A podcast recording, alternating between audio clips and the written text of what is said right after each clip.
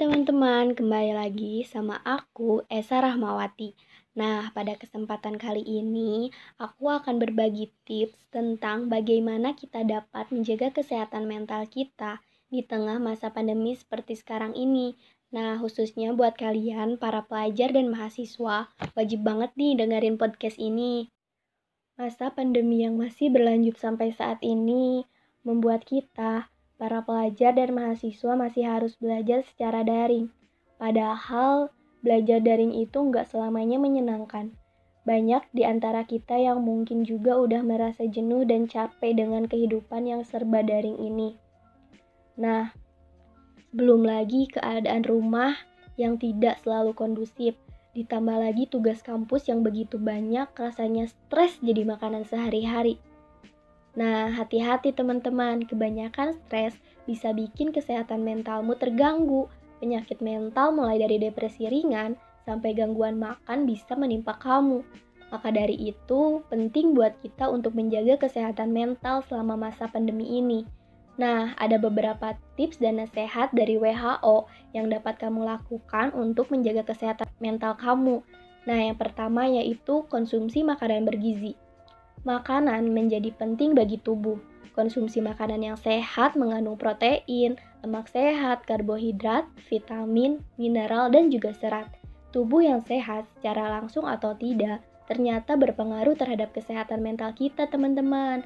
Nah, yang selanjutnya yaitu melakukan aktivitas fisik.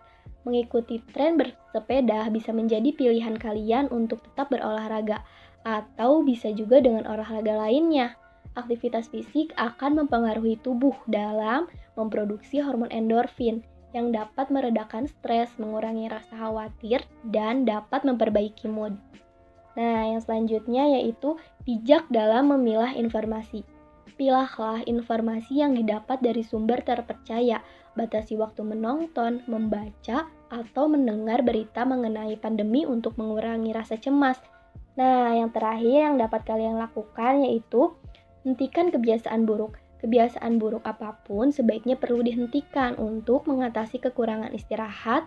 Begadang juga bukan hal yang baik, karena kurang istirahat pada dasarnya membuat kalian, para mahasiswa, dapat lebih mengalami kecemasan. Nah, selain itu, berkomunikasi dengan keluarga dan sahabat juga menjadi hal yang sangat penting. Ceritakan kekhawatiran dan kecemasan yang teman-teman rasakan pada anggota keluarga ataupun sahabat luangkan waktu agar bisa berkomunikasi dengan mereka. Nah, mungkin segitu aja yang dapat aku sampaikan mengenai tips untuk dapat menjaga kesehatan mental di tengah masa pandemi seperti sekarang ini.